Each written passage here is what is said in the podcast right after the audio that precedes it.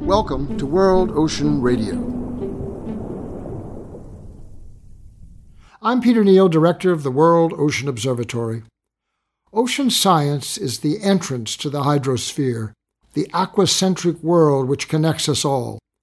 That science is an empirical method for acquiring knowledge.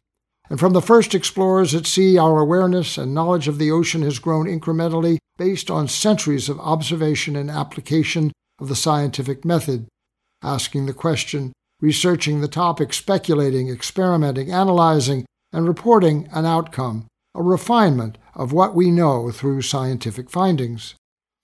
Once the earth was flat, ships fell off the edge and monsters lurked in the margins. Then the earth was round, its mass discovered and parsed, its depths revealed, and knowledge of its working, inhabitant, changes over time, interrelation with climate and circulation of water revealed as a three and four dimensional model of the primary natural system in which we swim or drown.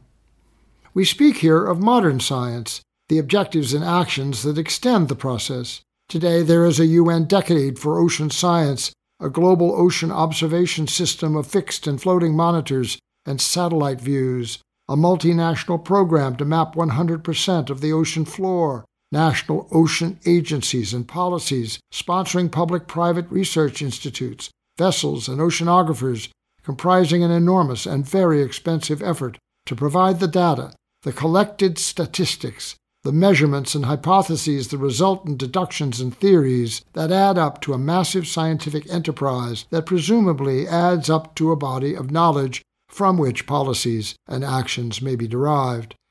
There is a paradox therein. An uncertainty always is a counterforce to certainty, as if there can be never a final answer. And it is true that the history of natural science and oceanography would demonstrate that disequilibrium over time. If knowledge is never final, if there is always a question of contradiction latent in the data, how can we make policy, set law, write regulation, and establish the context, scope of action to apply what is our knowledge? Are we to be ever paralyzed by this uncertainty, or is it an insidious excuse to avoid and delay decisions that the circumstances insists are required? Is there inherent in the method a secret prolongation that keeps us from the conviction, political will, and application of what we know? If science is essential, its sophistication and meaning so evident, how can we allow it to impede our response? There are other forms of knowledge, of course historical, experiential, emotional, collective, and individual through such capacities, there is in each of us the ability to decide if we are actually given the choice. There is more wisdom in the body politic than some scientists and governments acknowledge when the public is informed. If there is a single disconnect between science and public action regarding the ocean, it is the failed communication between the two bodies, the inability or indifference of some scientists and policymakers to connect, demonstrate, or explain. There are programs to train scientists to communicate among themselves, to the press, and to the constituents for whom their conclusions and address an immediate need. These beg the question how do we articulate what we know? Words, graphs, maps, visualizations, and how do we incorporate that articulation into a newspaper or magazine article, a public media post, a film for television, a streamed video, an environmental website, or a formal or informal classroom.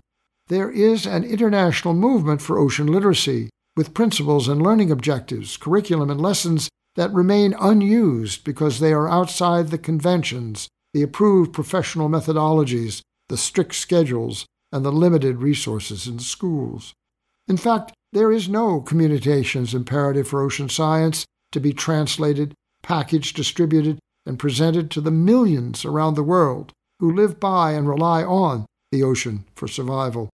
They represent a vast movement of interested, involved, dependent citizens worldwide, and they remain disqualified and disconnected from the information, the conversation, the knowledge, and the engagement by a culture that knows best, even when the science proves otherwise.